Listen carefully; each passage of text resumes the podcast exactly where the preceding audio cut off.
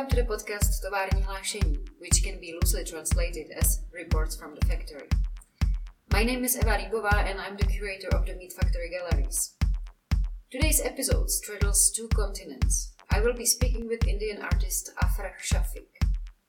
Together we have prepared an exhibition entitled Sultana's Reality that will open in the Kostka Gallery as soon as the current government restrictions permit. Tovární hlášení ve vašem éteru. I first encountered the work of Afrah Shafiq at the Kochi Biennale in Indian state Kerala, and the work, Afrah's work, struck me very much. It spoke very closely to me and intensely to me, not only because of the story that it said, the story which was about women and their relationship with books throughout the Indian history, but also by the very lovely animation form that it was created in.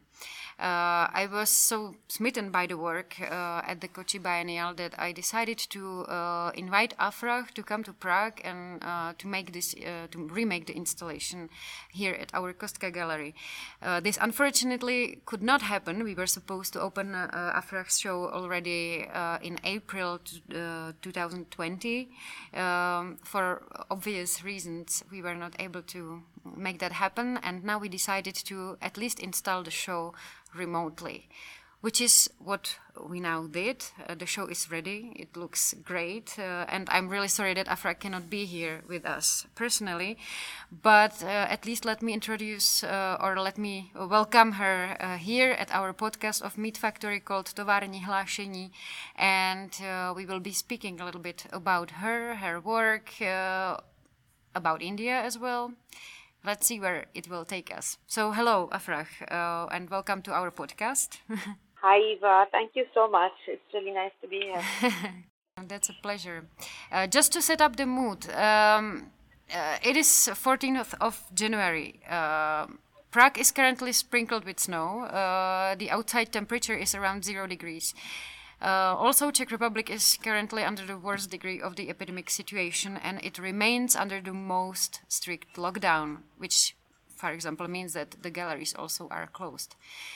You live in Goa, a state on the southwestern coast of India. How is Goa in these days? I mean, for once, it's winter in Goa, but it's still, 36 degrees. That's as cold as it gets.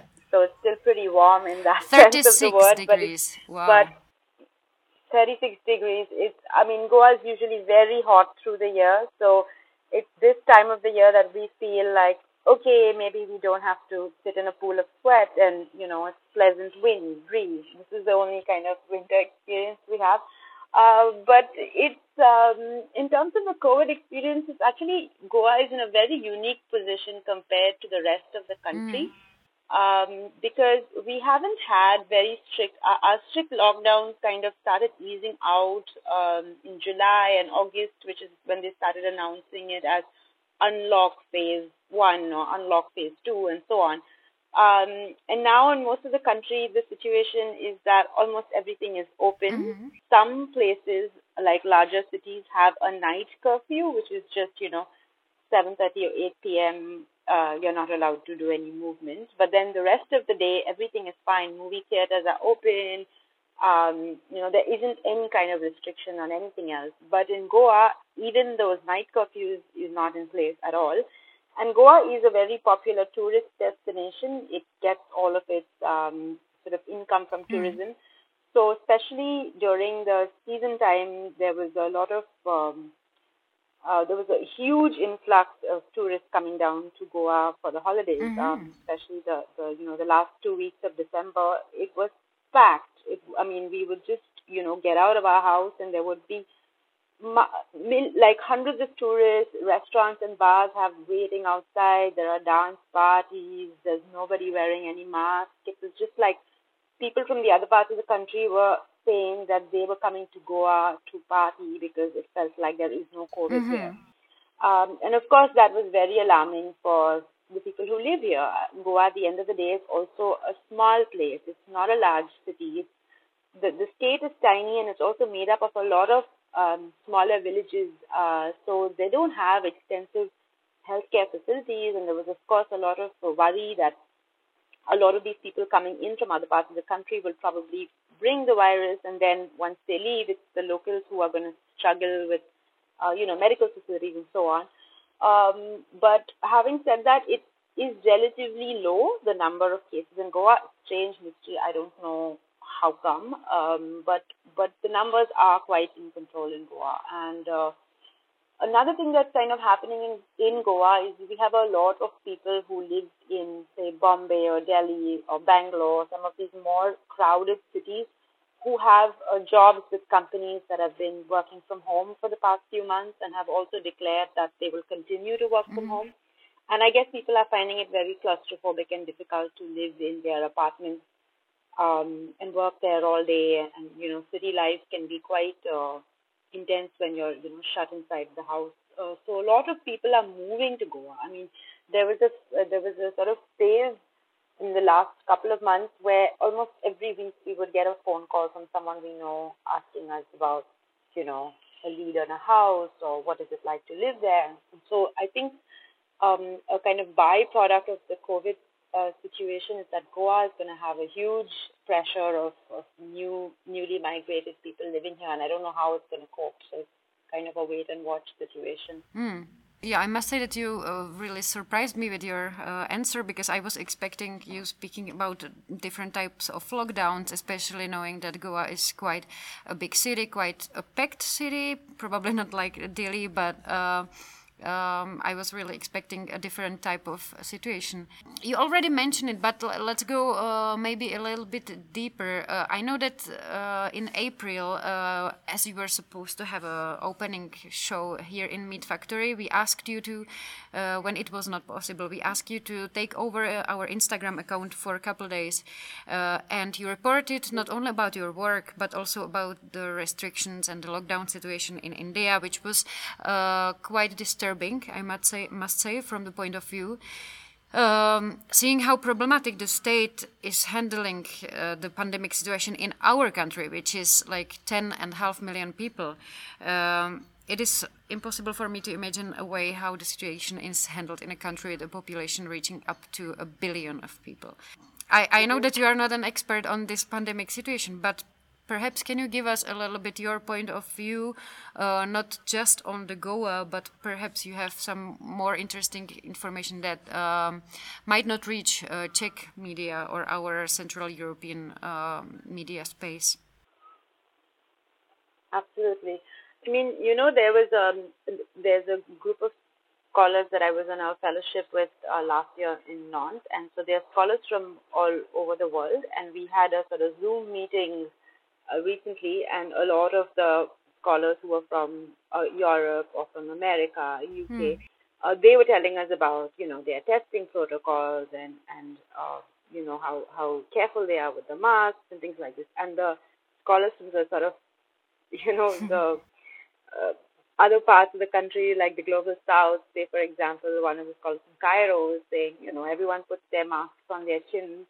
And that's the same situation in India as well. I mean, the mask is like something you carry in your pocket, and when you see a cop at the corner of the road, you put it on, you cross the cop, you take it off, And everybody seemed to be, like, a lot of people from the sort of more Western part of the world seemed to be a little concerned about the lack of what they saw this act as a civic responsibility. But I feel like that's a kind of misunderstanding because, honestly, I feel in countries like India, there is just so much going on that is affecting people's lives in such serious ways apart from the pandemic. I am not saying that the pandemic is not, a global crisis and that, of course, India is affected as well. But we have so many things that people are tackling on a day-to-day basis that are actually, probably going to kill them before the virus. So it's not the foremost sort of focal point anymore in some sense. I mean, I don't know how much is being reported about this, like you said, in your part of the world, but we have an ongoing farmers' protest against these 3 farm acts that were passed by the parliament, which are quite anti-farmer and pro-corporate. And this protest has been going on for the past 45 days. There are about 250 million farmers on the street.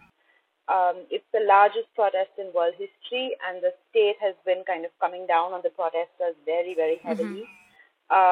We have a lot of new reforms and new laws and new things that the current ruling government in India is really crushing dissent or any kind of voices. There are arrests. The judiciary is in a mess. There's just so much happening in that sense that I feel a lot of energies are kind of overwhelmed with handling all of those kind of things. And then, of course, on the other hand, vaccination has begun in so many parts of the world. But in India, the trials are on, but there are so many stories that are coming out about the unethical way in which the trials are being conducted. There are people from under trials, they're sort of choosing a lot of very poor people, and they're not really explaining to them what actually is being done to them. There's not a lot of faith in the vaccine also, because there are a lot of these, different stories about how the entire process is not being completed and the vaccine has already been introduced, etc. So it's quite a mess, right? Yeah. And I feel like there was a kind of knee-jerk reaction in India when the first lockdown happened, quite without any notice, which is something that we spoke about when I took over the Instagram account, and when it was a little early phase, where say Italy was in its most intense period of the cases and numbers, and India had marginal numbers, and yet we went into such an intense lockdown with hardly any preparation that people had suffered more because of the lockdown than of the virus, and there are still people who are kind of recovering from that in terms of livelihood, in terms of economics of it. Businesses have shut down, vendors have lost jobs, there's been mass migration back from cities to villages, and now, people haven't really been able to realign from those movements. So I feel like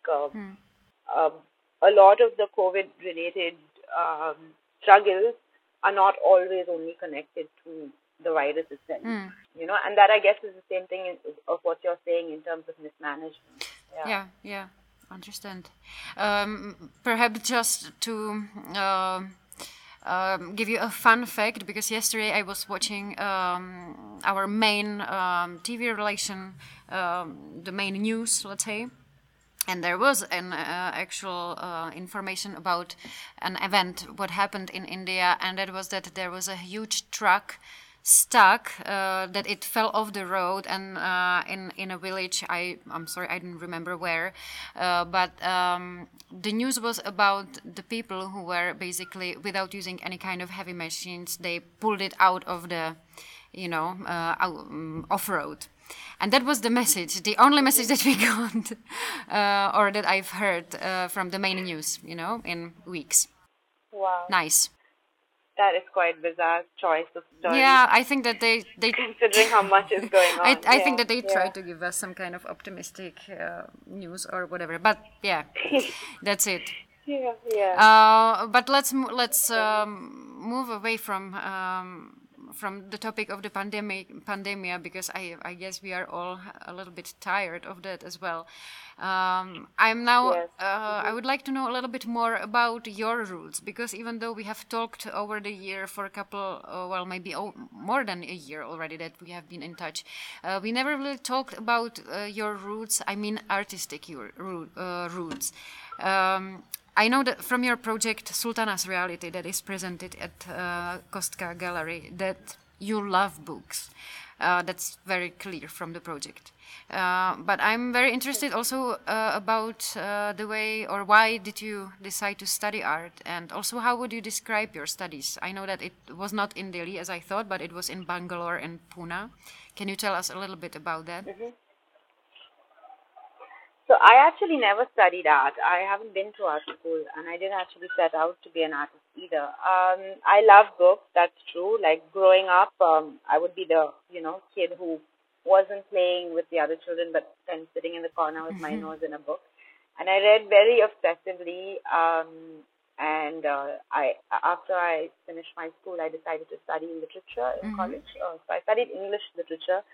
And then when I went to do my master's, my whole trajectory to me when I was very young was, you know, I want to study English and do my master's in English and then perhaps PhD or maybe teach, and was a very academic sort of life I imagined for myself because I was quite obsessed with reading in that world of books. But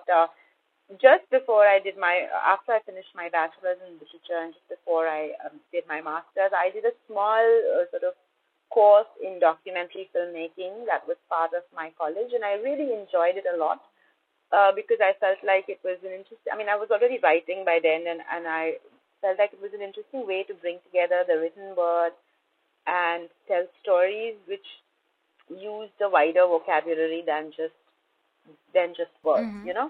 And so I kind of got interested in the form of documentary filmmaking, and that's what I did my master's in. I studied nonfiction film, and I also began working in Bombay, initially assisting documentary filmmakers whose work I admired, and then later on kind of working on my own film. But along the way, as I was working as mostly as a researcher and then later as an editor in documentary films, just being in the city of Bombay and in a city like Bombay, which is very expensive, and, you know, as a young person trying to kind of make a life there, you end up, and working as a freelancer, you end up doing a lot of different kind of gigs, right? And so some of the work that I ended up doing was for, like, one time I worked as a researcher for a video artist, and then that I kind of got a little bit more exposed into the world of video as a more abstract space outside of, you know, a very linear, logical film narrative that I wasn't actually exposed to before. I didn't come from a world where, like, as a younger person, we went to art galleries and museums. So I wasn't exposed to art in that sense. You know, I felt like it was just paintings that were not for me, or I don't get this. Mm-hmm. So, but through living in Bombay and then, sort of getting more interested in that world and working with different artists, then I've done, freelance work as a producer for some galleries. I actually worked in the biennial edition before the one in which my work was shown, but the one before that I worked again as a manager and a producer for other artists. So that was the kind of thing, and I always obviously had an impulse to make, but I kind of started broadening my ideas of what I can make, and I started thinking outside of just a film. And I think the reason I did that was because I had a lot of different interests, and I was, I guess, trying to find a way to bring them all together. So Sultana's Reality was actually like a big experiment of all the things I love, because it kind of happened by sudden. I didn't intend to say, I'm going to make an artwork and I want it to be seen in that context. Like, it wasn't pre-planned in that sense. I applied for a fellowship, which was a research fellowship at an archive in Calcutta, and it was a very open-ended fellowship because they were giving us access to all of this visual material, which is the images that you see in Sultana's Reality, and we were allowed to use them and make whatever it is that we wanted. And so that really became my way of playing. I loved animation. I was kind of fiddling with it myself, self-taught again, but, trying to experiment. I liked handmade. I kind of grew up enjoying video games. I'm a fan of, I'm quite interested in the folk culture within the internet, and popular forms in which ideas and images travel. And I'm kind of trying to make connections between traditional folk forms and digital folk forms, and, what are those? So Sultana's Reality just became, for the longest time, people would ask me, like, what are you making? This is not only my this work is funded by this place in Bangalore called India Foundation for the Arts. So they would ask me, like, what is it that you're making? Or someone I would meet, and I wouldn't have words to describe it because I was kind of making the form up as I went along, right? So I'd be like, it's this multimedia storybook, but it's also video, but it's also interactive. And I didn't know what to call it because I was... Yeah, maybe sorry to disturb you, because we are jumping.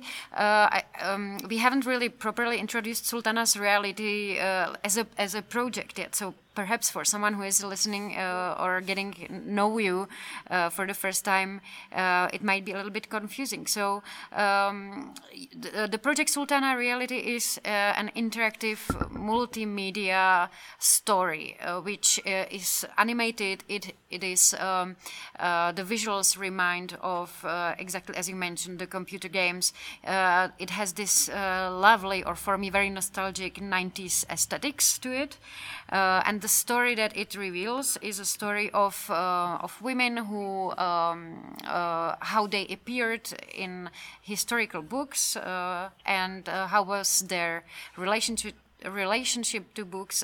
It's also a very feminist story, or this is something that I see there extremely strongly, and exactly as you mentioned, you came up with the project, or maybe you can elaborate on that a little bit. How did you come up with the project? And also, can you tell us a little bit more about the title with the Sultana name?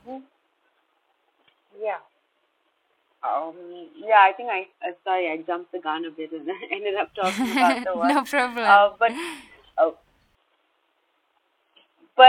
So the just to connect a little bit to your previous question about me connecting like books and my education that I had, and then to making art. I think what kind of accelerated that, or like led me to this, was that I sometimes felt like I wanted to say many things at the same time. Like the stories that I was interested in talking about or bringing to light was not this happened and then this happened, so this happened, but it was more like this and this and this happened, and they all happened together, and it's important to see them happening as simultaneous things, and that I think is what led to the form and continues to lead to a lot of the forms of my newer work as well.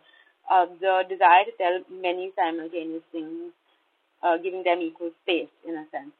But Sultana's Reality actually comes from, the title comes from a short story called Sultana's Dream. It was written by somebody called Begum Rokeya Sakhawat Hossain in 1905. It's a fantastic short story. Mm-hmm. Anyone listening to this who can read English, the short stories online as a PDF, and I'd encourage you to read it. But it's a utopian, sci-fi, feminist short story, very beautiful, quite funny also. But the story goes that there is somebody called Sultana who is at her home, and she's kind of just daydreaming, and she kind of falls asleep without realizing it, and she slips into this utopian land where, gender roles are reversed, and not only are gender roles reversed, where the world is imagined by women and not by men, but because the world is imagined by women and not by men, there aren't things like, people are not obsessed with power and war, but they're more interested in rainwater harvesting and fruits and, fantastical machines, and the logic of the world is reimagined in that sense, in that book. In that short story, and it's called Sultana's Dream. But I was interested in, actually, the person who created Sultana's Dream, what was their reality like? What was it like for a woman who lived in 1905 to be able to write a story like that? And so what I'm actually doing is unpacking the lives of some of the earliest women writers in India, in the Indian language, as well as some of the first generation of women to be educated in India in a colonial education system, the English education system. So it kind of looks back at the reality of that Sultana in that sense. So the project actually uses it draws from women's history and women's lives as well as their writings. But it's kind of trying to tell the story in a more playful way, which outside of just the fact that history also have connections to our contemporary lives is what I was intending to do. Mm-hmm. Yeah. As I said, the work is unraveling many layers about the history of women, and I consider it as an outstanding feminist act or feminist piece of work. My question now is, how was the project, or any of your other work, perhaps, which is somehow activist as well from this point of view. How is it perceived back home in India? And perhaps could you give us a little insight on what level are at this moment feminist discussions in India today? Mm-hmm. I mean, Sultana's Reality in specific actually has received a lot of love, and I'm constantly quite grateful and surprised by it almost, because I made it about 5 years ago, but suddenly once in a couple of months, you know, it will suddenly resurface, someone discovers it, and then, you know, there's a whole slew of new people who found this thing, and then they write to me, and it's really nice to see the kind of response that people have, because sometimes when I was making it, it took a long time. It took me almost a year to make, and I also had a day job back then, so I would kind of work on it on the weekends and at night, and I felt like I was so inside it that I was not sure anymore if it was going to make sense to anyone but me, because it was quite dense, you know, and there's a lot of hidden stuff, and there's a little joke here, and there's a little reference there, but it's very amazing for me when people, you know, write in and say, like, we spent an hour and, you know, I liked this little thing, or like they understood that little joke. And so that's been very cool and very exciting. Also, that's one of the reasons why I just really was very keen on having it as something open source and something that's online and available without, you know, having any barriers, because it's the kind of work that you can revisit again and again, even if you happen to stumble upon it in a gallery space. But you want to go back and you know, see something more. And I think because it has this quite accessible and funny, popular form, it draws in a wider audience rather than those who are already interested in feminist ideas, right? Like you do have women, young women, say, who might not have known about these stories but are interested in them, and therefore they spend time. But you also have like a whole bunch of other people who wouldn't necessarily choose to view a work about feminist history in India, but because there's something that, like you said, this 90s retro aesthetic, there's a sort of video game vibe, you have a lot of young college boys who are like spending a lot of time with it. And I think that's a great way for them to be able to, you know, look at these stories that they possibly might not have spent time with otherwise. And I think that's a sort of conscious thing to always, I don't know,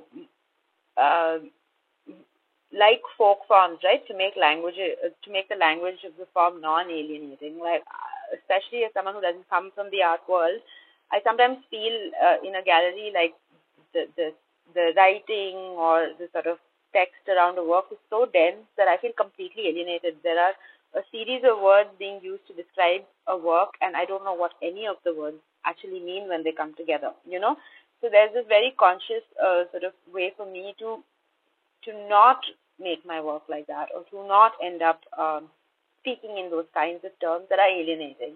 But in terms of the feminist discussion in India, I mean, I think that's quite a large topic for me to really know, like, where it is in terms of an active discourse. But maybe I'd like to share where I am in my own position instead, because, you know, feminism has taught me a lot. It's...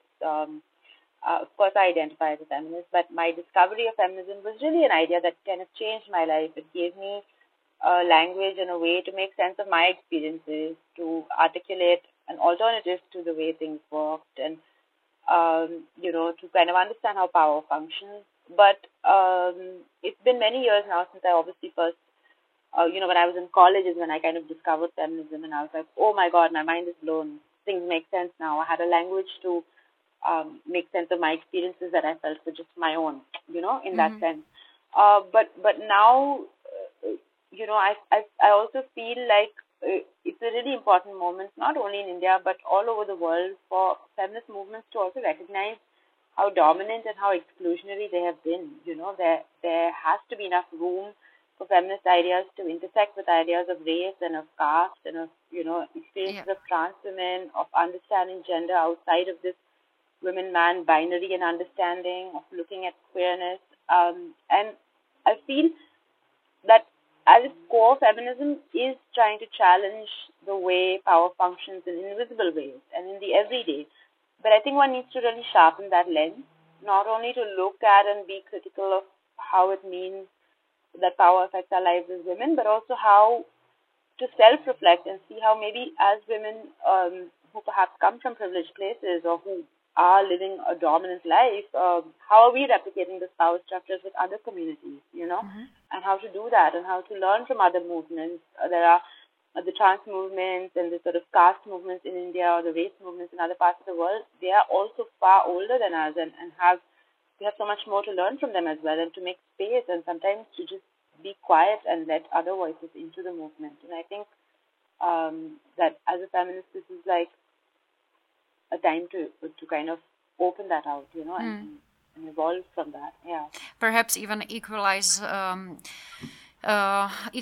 the different types of or levels of discussions, which are from what I hear and from what I've read in India, of course, magnified the gaps between different opinions in not only different castes, but in different regions must be really huge. We are in the Central European space. We are experiencing also these gaps within the knowledge or within the feminist discussions, but of course it's in much smaller level. So we are I hope that we are getting to something as a shared getting something like a shared opinion, a level where we can all say, okay, this is where we are, this is what is not acceptable anymore, this is how we talk now, and we are not even going to discuss about that anymore. This is just a certain new level. So, yeah, I guess that this is, I like that you mentioned the openness and I thank you for the point that you just mentioned, and I'm happy that you got there. I could go back to everything that you said. Maybe I will just mention one more thing from my point of view. I really spent with your project in Kochi Biennale, where there was tons of other artworks. I spent with your project for at least 1 hour there, which is really not normal for a visitor of a biennial, and you know, I myself know it very well. So it is a really catching project, and another thing that you said, as the college boy really liked it. I must say that I would honestly, and I'm doing it. I'm recommending the project to not just college students, but I think it would be great for high school girls and guys to see this and, you know, go learn from that, because I'm sorry that, you know, I got to see it just now and that I didn't know about it sooner. We are going to wrap up our interview. Even I'm sorry about it, but our time is flying really fast. So my last question is maybe a little bit personal. We now, even though we are now coming from, you know, all very different cultural backgrounds and very different parts of the world, we now both have experienced or a shared experience of staying home much more than we used to, even though now you said that in Goa you are quite okay. So let's just say that here in Prague we are staying at home a lot. For example, it make me a better cook and probably a better housewife, let's say. Is there something in particular that you learned during the past year of 2020? You know, I don't know about if I got better at something or learned. I mean, I definitely cooked a lot more than I usually do. I agree with that. But someone told me this thing during lockdown, and it kind of stayed with me. You know, it's a really simple thing, but it's about how a plant at any given point, it performs one of four actions. Either it grows, or it defends itself, or it repairs, or it reproduces. But if the plant wants, sometimes it can decide to delay the choice of doing any of these four things and just store its energy and be.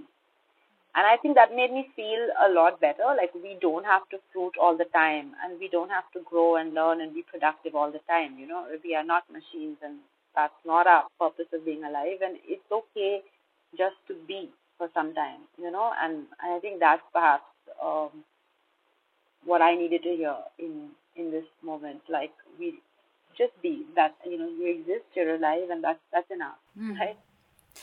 Thank you, Afrah. That's a perfect ending to our interview. Thank you for everything that you have shared with us. Thank you for your wonderful project, for your great instructions, because without your presence we had to install it, everything, and you gave us a great way how to do it. And I would like to say goodbye to everyone who has listened to our podcast in Meat Factory, and we are looking forward to meeting you next week again. So goodbye. Goodbye, Afrah, and goodbye, everyone. Thank you, Eva. I just want to say thank you. It's been so amazing to get to know you and all of our interactions, and the amazing way in which you all have put together this exhibition, like you're saying, without me being there. It's really good. So shout out to Jan as well. And I find it really amazing that someone from, I don't know, so far away from the world with such less common cultural context got and understood my work in that way. And I think that's so special. So thank you so much.